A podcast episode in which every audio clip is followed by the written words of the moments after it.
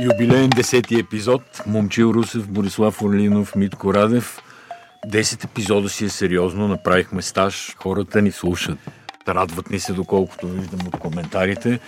Така че ще направим всичко възможно да продължим да сме интересни и да не ги разочароваме.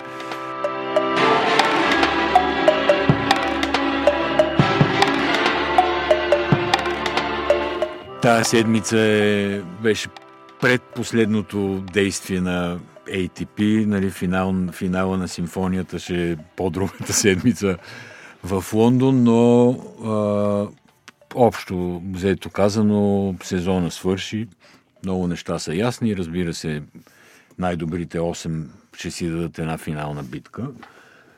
А, така че дайте да видим първо какво стана в Париж. Много успешен за всички нас турнир, разбира се.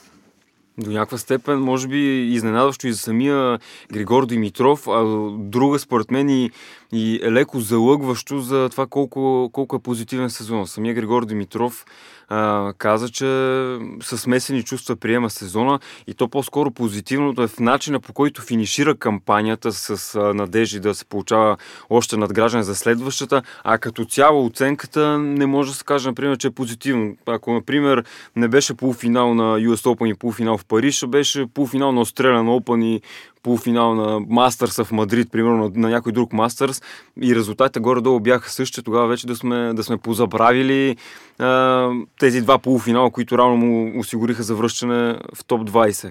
Така че сезон е 50-50. Сега пореден от последния му е бил 2011 година, когато с отрицателен баланс е завършил.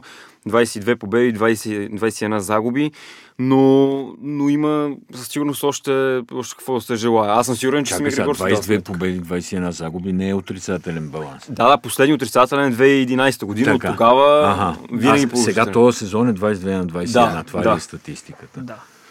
Има едно такова чувство на съжаление, че приключва сезона предвид много добрата му форма и сега предстоящата пауза. Наистина не, искаше ми се още няколко седмици да поиграе, особено след а, това представяне в Париж. А, бих казал, че беше по-добро, отколкото на US Open и може би един от най-силните турнири в кариерата му, бих казал дори. Ако не беше този Съгласен Новак съм аз с тая, съгласен съм с тая констатация, включително и мача с Джокович беше Абсолютно, да, беше напълно на равностоен. уникално ниво. Да, да, през цялото време игра напълно равностоен, дори на моменти го надиграваше. В първия сет към края имаше моменти, в които изглеждаш сякаш почти той е по, по-окриление, по-смелия, получаваха му всички удари, намираха целта. А, много добре натискаше от а, форхенд, топката към бекенда на, на Джокович. Джокович често, чест се пречупваше там. Почти изглеждаше сякаш Джокович на моменти няма рецепта. А, в крайна сметка се оказа, показа просто защо е един от голям, голямата е, тройка. То една точка направи разликата, реално. Абсолютно. И, а, по същия начин а, завърши Уимбълдън тази година, когато Роджер имаше всички аргументи, вървеше му играта и в края на краищата Джокович пак успя да излезе победител. Та не е очудващо за Джокович, но ако сравним играта на вчера Шаповалов срещу Джокович и ония ден Григор срещу Джокович, просто за мен финала на този турнир си игра в събота. Да, точно. Вчера беше абсолютно формално, нали, окей, за Шаповалов, разбира се, първи голям финал на такова ниво на Мастърс. Тоест, адмирации за него, но истинската битка и игра беше в събота Григор срещу Джокович. Митко, какво мислиш ти? Така, и аз съм съгласен. Искам да кажа също, че когато видиш 22 победи и 21 загуби, си казваш сезон, който е точно 50-50, както каза Боби. Но когато в този сезон си претърпял първата си най-сериозна контузия в твоята кариера, пропуснал си толкова много месеци, минимум два месеца от, от кортовете и то в много важен период, в който сезона вече навлиза в, в а, своята динамика и другите състезатели навлизат във форма.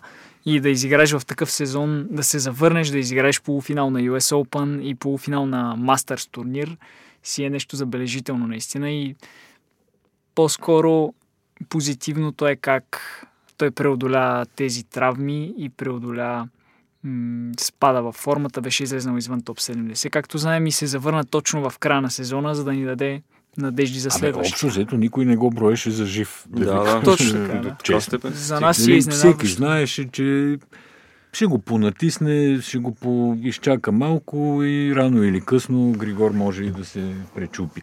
Но сега докато си, говорите, докато си говорим, аз смятам, че от тия 22 победи всъщност а, 4 плюс, 5 плюс 4 са 9 победи са само на US Open и на, и на турнира в Париж. Тоест, ако не бяха толкова успешни тия турнири, баланса щеше да е така. Съвсем Но позитивното е, че това, това бяха а, нали, поредица победи в много качествени и класни матчове. Особено на, сега в Париж, нали, четирите кръга, които спечели. А, с уникална игра, но срещу напълно сериозни съперници, с много добра психическа устойчивост. И на мен ми направи впечатление, че му се играеше и с Джокович още му се играеше, искаше трети, четвърти, пети сет и така нататък. Точно това за мен е всъщност по-важното. със сигурност не може да определим този сезон като успешен, имайки преди всички тези неща, които изброихме, но играта, която показа в края му и най-вече в Париж, много хора казват, че а, долу-горе равнопоставена на тази от 2017. Аз дори бих казал, че беше по-добра. Видяхме срещу трима сериозни опоненти игра в Париж. Двама от тях ги победи. Просто а, беше категоричен срещу тим. Изигра перфектен матч. Аз там написах, че е един от най-добрите в кариерата му, защото ми беше трябва да кажа нещо. Е във форма. Аз да. също смятам, че този матч с Тим е много по-добър технически, тактически, психологически, отколкото мачовете, които играеше през 2017, въпреки че 2017 нали, беше а, топ годината, много по-зряла и много по-истинска игра. Просто доминираше. Тим да. също опитваше, също правеше добри удари. А, на моменти изглеждаше сякаш е успорвано и може да се върне в мача, но през цялото време Григор просто не пусна педала, така да се не. каже. А, поддържаше високото темпо нещо, което не беше толкова типично за него през последните месеци, дори две години, да кажем, защото, както каза ти, винаги имаше такъв момент, в който опонентите очакваха един спад в един гейм, от който да хванат нещо и да обърнат мача, след това а, разваляне на, на настроението, често се срещаше при него. Докато тук и също нещо, което много ме впечатли срещу Джокович, което беше много показателно и важно за мен, чаках да видя как ще реагира на загубения сет. Той започна на същото темпо втория сет. Да не кажа по-добро. Дори по-добро в първия гейм. Да, първия гейм беше уникален. И след пробива също не спря да играе, да. също задържа много добро ниво, просто Джокович беше безгрешен и нямаше път назад. Но това разликата в първия сет рано беше а, в тай брек един драйв форхенд, който Григор опита и на сантиметр го изкара в аут. Но факта, че имаше самочувство в тай брека да играе такъв удар е да. достатъчно показателен. Че Джокович беше наистина топ ниво просто той игра, не знам, най-добрия си тенис, на, на който по принцип е способен и, и достигна тук. Даде всичко от себе си, наложи му се, но да. наистина даде всичко Не само, че има самочувствието да изиграе такъв удар, а че има самочувствието да го изиграе при 30 кой удар беше в, в разиграването да. и то какво разиграване, в което Джокович още от ретура имаше инициативата, разкарваше го по корта, Григор се защити брилянтно и успя с няколко... Завърши с атака, да. Успя с няколко бекхенда по правата да си издейства отново а, вече и той някаква инициатива и предимство в разиграването, просто Да, да, последния удар беше бекхенд по правата в ъгъла. Изключително много позитиви а, в Париж, чисто към играта му, не само психически, като постоянство, но а, видя се, Джокович много често атакуваше бекхенда му, беше много стабилен на бекхенд. Много. А, разнообразяваше много добре с слайса, но имаше всякакви удари от там. А, видяхме пак и къси. Форхенда работеше перфектно. Много сериозно оръжие. А, мисля, че през целия матч имаше по-добра статистика от Джокович на форхенд. Сервисът, а, мен основните а, притеснения преди матч с, с Джокович бяха, че все пак се изправя срещу един от най-добрите ретури в историята на тениса. А, сервизът цялата седмица му беше на Григор много ключов а, аспект от играта. И това, че можеше да разчита на по-спокойни свои подавания, беше много важно за резултатите му. Не очаквах това да продължи срещу Джокович, защото срещу Джокович той също много добре се представи на сервис. Един пробив. Реално, един Джокович, пробив Джокович с... много трудно му връщаше, особено първите сервиси. Да. Да, много трудно. Стигна до брейкбол само да. в един гейм и го взе. А по отношение на, изобщо на подхода към играта, аз сещам от 2017 една статистика от финала на, от финала в Оно срещу Давид Гофен. Тогава Крейг Ошайн си беше извадил силните аспекти в играта на Григор Димитров, като от един произволен гейм, в който предимно имаше дълги точки. От 11 изиграни бекхенда на Григор Димитров, той нито един път не беше отиграл такъв бекхенд, че да предизвика грешка у Давид Гофен, но от форхенд почти в 50% от случаите, дори да не завършваше с Уинър, се стигаше до или до грешка, или до непредизвикана грешка на Давид Гофен. Тоест, гордо от тази игра се върна и сега в Париж. Солиден, солиден бекхенд, а форхенд, който създава много проблеми. То статистиката може да отчита уинарите, много по-често не се обръща внимание как се стига до, до грешките на съперника, Григор това го правеше на абсолютно много добро ниво. Той Джокович точно това каза преди матча им, колко много си е подобрил бекхенда Григори, как той не го е очаквал в този турнир, този елемент от играта му да е толкова стабилен. Опита да го натисне от тази страна и не му се получи. Наистина Григор беше на много солидно ниво от бекхенд, както и през целия турнир. А мен друго впечатление, което ми направи много позитивно е как а, в трите мача, дори срещу Джокович в голяма част от времето, той контролираше разиграванията през през почти целия матч. Игра по-агресивно и видяхме, че това може да му носи дивиденти. Докато да, трудно е при други опоненти, в които се изправяше като Андрей Рублев, Матео Беретини, Александър Бублик, които или ти пласират директен аз, или както казваме, ние пробиват корта от Абе, ако на този турнир му бяха паднали, ще да, да, не, се, не, просто трябваше да измине очевидно някакъв а, период а, психологически, защото, например, аз не смятам, че Григор с нещо си е подобрил бекенда, не, не виждам някаква промяна в техниката. Просто много по-голямата увереност и много по-голямата целенасоченост да се опита да мисли при всяка точка в играта, как да доминира, как да постави съперника в неудобна ситуация.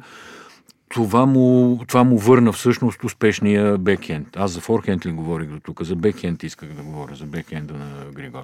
Иначе за форхенда нещо, което просто всяко излизане беше, беше много уверен наистина във всеки свой удар и всеки път, когато навлезе в корта, имаше един форхенд по правата, който 90% от случаите му печелише разиграване. Не се ако, не, ако, ако все пак се върнеше в, а, него, от неговата страна на мрежата, беше завършено с воле, примерно. Да. Но това също беше много впечатляващо, че нямаше несигурни излизания, просто беше уверен в всяко едно свое решение на корта. Мача с Тим, например, ми направи впечатление, че... Да изключим едно драйволе. Пустото драйв. да. А, мача с Тим, например, ми направи впечатление, че това желание да доминира през целия матч и да, да контролира точките, разиграванията и психологически да, да натисне Тим, скоро не го бях виждал. Даже не съм сигурен нали, за това, като си говорим кой му е най-добрият матч. За мен този матч беше най-добър от тази гледна точка. Той успя абсолютно да превземе корта Тим беше непрекъснато догонващ, той, който се чуди какво става, къде да удари, как да го затрудни.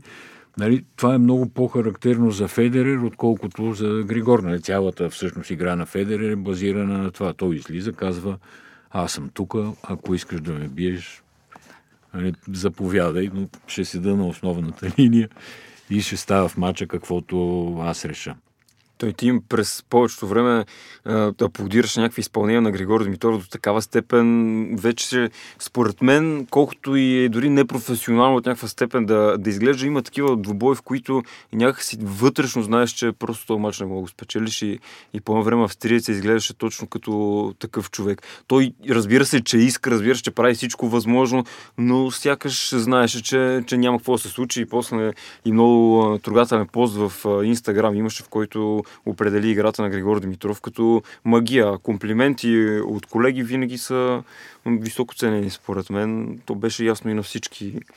Мен ми хареса също това, че ти спомена как, нали, той сти на основната линия и не мърда от там. Джокович се опита да го изтласка. Имаше един период от мача, в който пласираше много дълбоки удари в тялото точно до линията и въпреки това Григор остана на основната линия и не се отдръпна назад. Да, което също е направи няколко грешки, такива предизвикани до дълбоки Да, но в един момент ги обра много и, и успя да се справи с този момент също, което също е впечатляващо. На мен матч срещу Тим ми напомни на двубоя от Лондон 2017 срещу, срещу австриеца, още в първия кръг там от груповата фаза, който тогава беше спечелен в три сета от Григор, но цялата динамика на матча, интензитета беше същия и Григори играеше почти по същия начин, летеше по корта, беше концентриран във всяка една точка. И много добре си личеше как е подготвил тактика и всяко разиграване знае как ще го проведе. И точно това си казах след като победи и Тим и Гофен в Париж, кога беше последния път, в който ги победи двамата в един турнир, Лондон 2017. Да.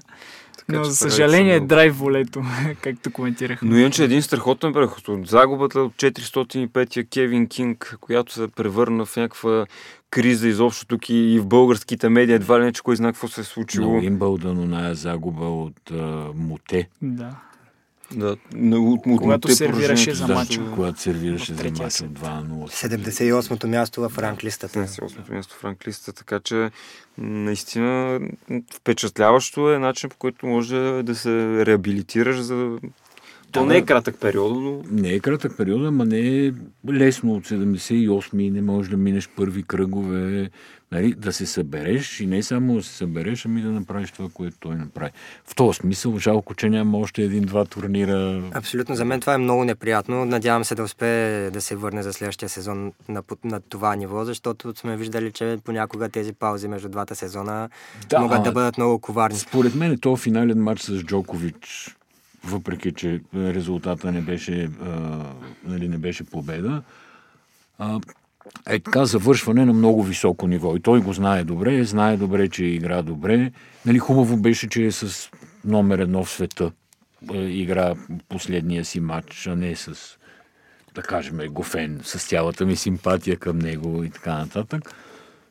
И мисля, че това ще му държи влага, както се казва, за подготвителния период, до, докато не стигнат до Австралия началото на януари. Там беше интересно все пак и, и подкрепата, която Григори имаше. То си личи, примерно, майка му, баща му, като са около корта по съвсем различен начин игра. И той във всяко едно интервю и не го крие колко, колко значими са те като, като подкрепа, изобщо като са на корта. И, и даже и камерите в Париж поне за това, те може там камерите много-много да не са, да не са добри, обаче в тези моменти емоционалните ги усещаха подкрепата, как наистина всички, всички в щаба на Григор Димитров е, виждаха, че той е такъв, какъвто всички искаме да бъде. При важни точки се обръщаше към тях, да, така че със сигурност ще е имало ефект.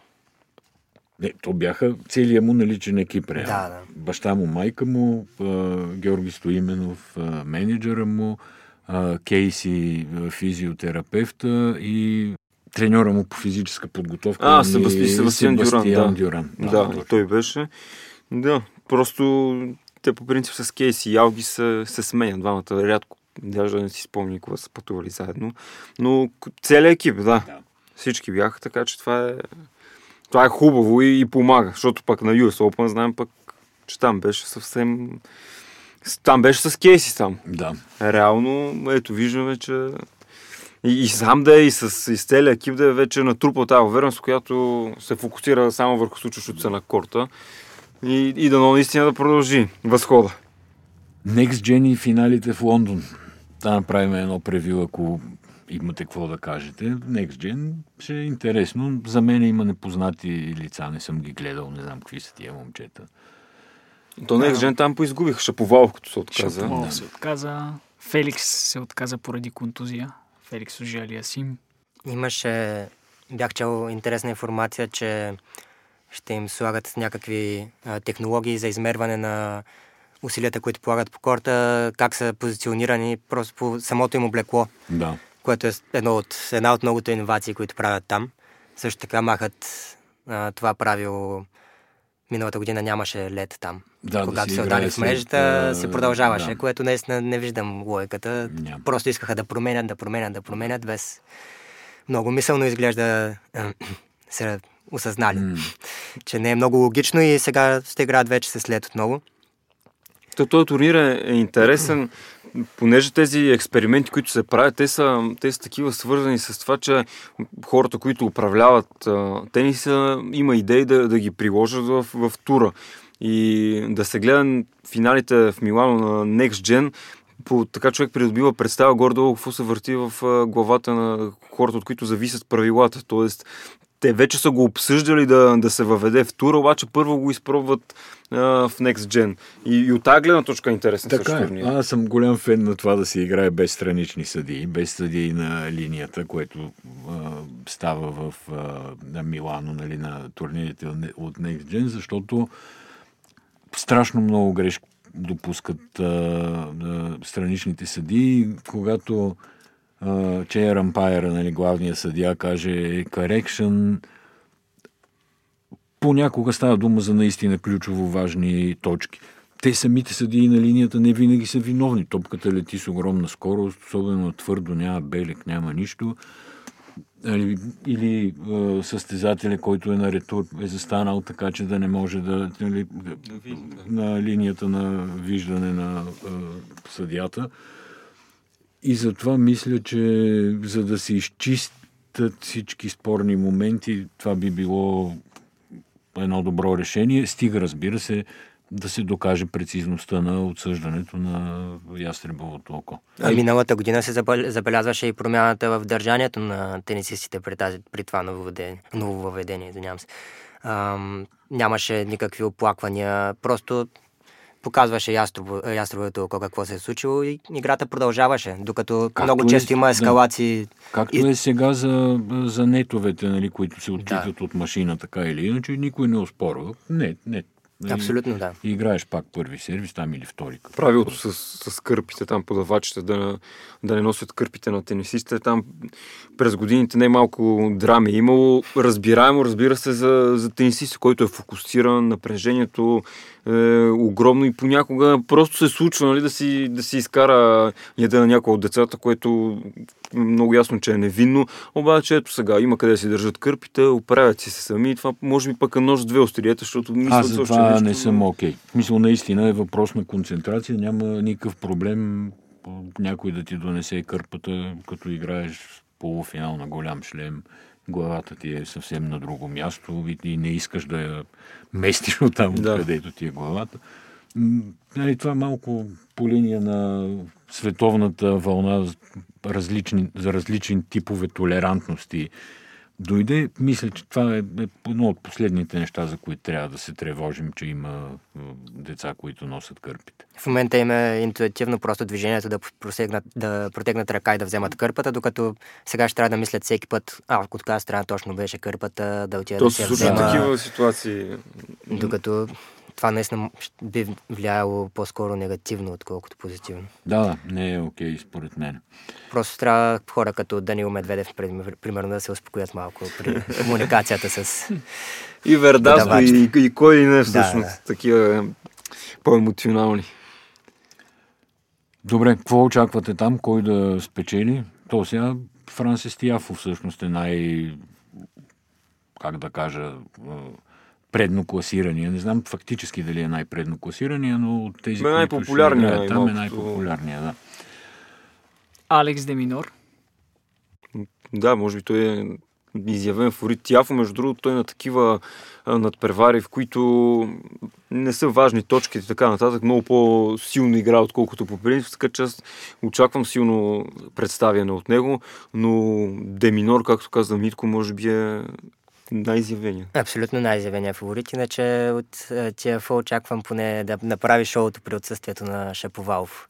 Понеже иначе за мен има да. по-скоро такъв а, шоу нюанс този турнир, не е толкова като сериозна надпревара и липсата на един Шаповалов, който миналата година правеше много шеги постоянно. Имаше супер успорван матч с Рублев, ако не се лъжа, и тръгна да си говори в почивката с треньора колко било хубаво кафето в Милано, откъде си го бил взел, колко струвало. Просто неща, които да. те разведряват и тебе и можеш да. с усмивка да ги гледаш, докато сега да видим дали ще се появят пък нови такива лица. Пак има италянец, което е нали, добре да, за да. посещаемостта. Това момче не знам откъде изникна. Ма те италянците имат само много силни позиции в ATP. С преместването на финалите в Торино, по принцип в календара с доста силни турнири, с Next Gen в Милано. Явно там на борда на, на директорите влиянието има сериозно, защото особено за финалите на ATP, другия кандидат Шънджън, не си спомням някой от азиатските, където там и пазара е огромен и видяхме, че 14 милиона награден фонд при финалите на жените и, и Торино успяха да, да го вземат 100%, не са предложили повече пари. Там даже май имаше някаква помощ и от, и от правителството, ако не се лъжа, но то каквато и помощ има, ако няма, нямаш позициите в борда, няма как да се случи и, и може би това е предпоставка много италиански играчи да, още повече, нали, този експеримент с а, женския финален мастърс в Шанджън ли къде е там, не мога да ги оправя вече всичките а, китайски градове, е от моя гледна точка крайно неуспешен. Нали, той е очевидно насочен само към китайския пазар. Тук нито може да му фанеш а, цялата логика, кога се играе, в колко часа. Нали, то е ясно кога се играе, ама за Европа това е неудобно време за гледане на мачове. В... Четири отказвания имаше сега. Според мен не са оцелили най-добрата седмица. Остава в сянката на Париж със сигурност. Остава. Имайки преди, че Париж е най-слабия мастерс, може би, от календара, това е показател. Точно така. А и вече аз погледнах малко, разбира се, розово-лилавия корд, в който много трябва да се взираш да видиш къде е топката, нали, уж много женско, но всъщност нали, тениса е консервативен спорт и такъв трябва да остане, според мен. Това с лилавите кортове не го... А и настилката там, между другото, много по-бавна. Сигурно една от най-бавните изобщо в календара при жените, а, а сигурно и при мъжете, и затова се стигна и до, до такива травми. Четири тенисистки се отказаха заради, заради различни контузии. Тоест, нещо, ясно е, че са изморени в края на сезона, обаче нещо има и с настилката, толкова много проблеми да имат всички. Аз в миналия епизод ви зададох един въпрос, който смятам да повторя при нови обстоятелства. Кой е вашия фаворит за номера в края на сезона при контузията на Надал преди Лондон? А, то не е много ясно каква е контузията на Надал, но а, беше малко странно, че се отказа. Нали, той твър... какво твърди, че по време на, на един от сервисите... Да, е, е разтегнал някакво разтежение. Да, коремен мускул. На коремен мускул. След това се е опитал да се завърне за, а, загравката и то всъщност така се и разбра на самата загравка им обявиха на публиката, че няма да има матч. Да. Та в последния момент беше отказването. Но той Джокович, за да го измести по груби сметки, трябва в групата поне две победи, той е ясното да излезе, полуфинал да спечели, защото иначе, ако И той игра финал. 1000, 1500 точки, нали, е пълния комплект, ако нямаш нито една загуба. Да. И горе-долу той трябва да търси програма максимум, за да, за да успее да го измести. Не звучи много невъзможно. Е, Зависи да. в каква група е със сигурност. Не ми изглеждаше добре Надал тази седмица. Физически даже не ми изглеждаше Той добре. беше май болен, нещо имаше проблеми. а, И носиха му лекарите някакви неща допълнителни. Да, той в да матч се срещу. Вавринка поиска медицинските лица да дойдат и каза, че има проблеми в стомаха. С стомаха, което Да. да. повечето хора си представиха, нали, че става въпрос за някакви здравословни проблеми, а не за контузия, за разтягане на коремен мускул. Ами то може би е било и му- така тогава. Защото... Да, възможно е и двата фактора да, Да. са комбинирани и едното да води към другото. Но да, със сигурност цялата картина сега се променя, защото първо не е ясно дали Надал ще участва в Лондон.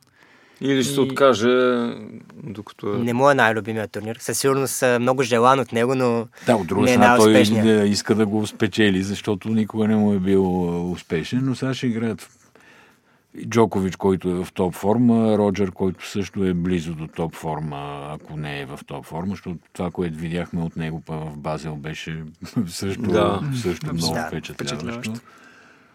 любопитно ще е в коя група ще бъде Медведев. Да. В някоя от двамата групата. Да, защото... Нали, той ще е Има- реално черния Петър Да. там, Да. в чиято група се Никой падне. няма да е иска да трудно. играе срещу То е хубаво, че да. загуби Медведев всъщност в Париж. Малко За да си почине малко, да. Да, и напрежение. Нали, ясно е, че той беше влязъл в серия от е, 6 поредни финала, обаче не е някой от е, голямата тройка по 15-20 финала подред. Има препани камън, камъни, така да се каже. Не, не, има голяма интрига всъщност, сега като си говорим и си замисля, Лондон ще... е доста- Зверев има да защитава титла, което звучи доста Фантастично към- фантастично, фантастично но, към но все момента, пак да. действащ шампион трябва да се Да, спомене. също. Според мен MVP-то на този турнир може да бъде Елина Свитолина, която която убеди Гал Мунфис да се запише сред резервите, след като той не е искал изобщо да пътува за Лондон. Пък сега Рафа Надал, ако се откаже, Да, Ако да, Рафа се да откаже, влезе. Монфис Да. влиза, но истината е, Така че че- Монфис нищо не може да направи срещу Шаповалов. Да. Не, че игра зле, но просто онзи го надигра по всички показатели. Никакъв шанс не се виждаше Монфис да свърши какво. Да, не е можем да кажем, че В се е този смисъл, че е такова пушечно месо в Лондон, така ми се струва. мен. Той ще отиде на екскурсия, сам си го призна. Евентуално, ако се наложи да играе матчове. Ама- Може би ще- даже ще съжалява, ако му се наложи. Да, да. Защото няма да има добри спомени от, а, нали, на края на сезона, за разлика от Григор, както си Да. говорихме в начало. Та гледна точка е така. Да. Еми, добре. Аре, стискаме палци. Ще гледаме Next Gen на другата седмица. Пак сме тук. И мерси и до скоро. Чао! Чао.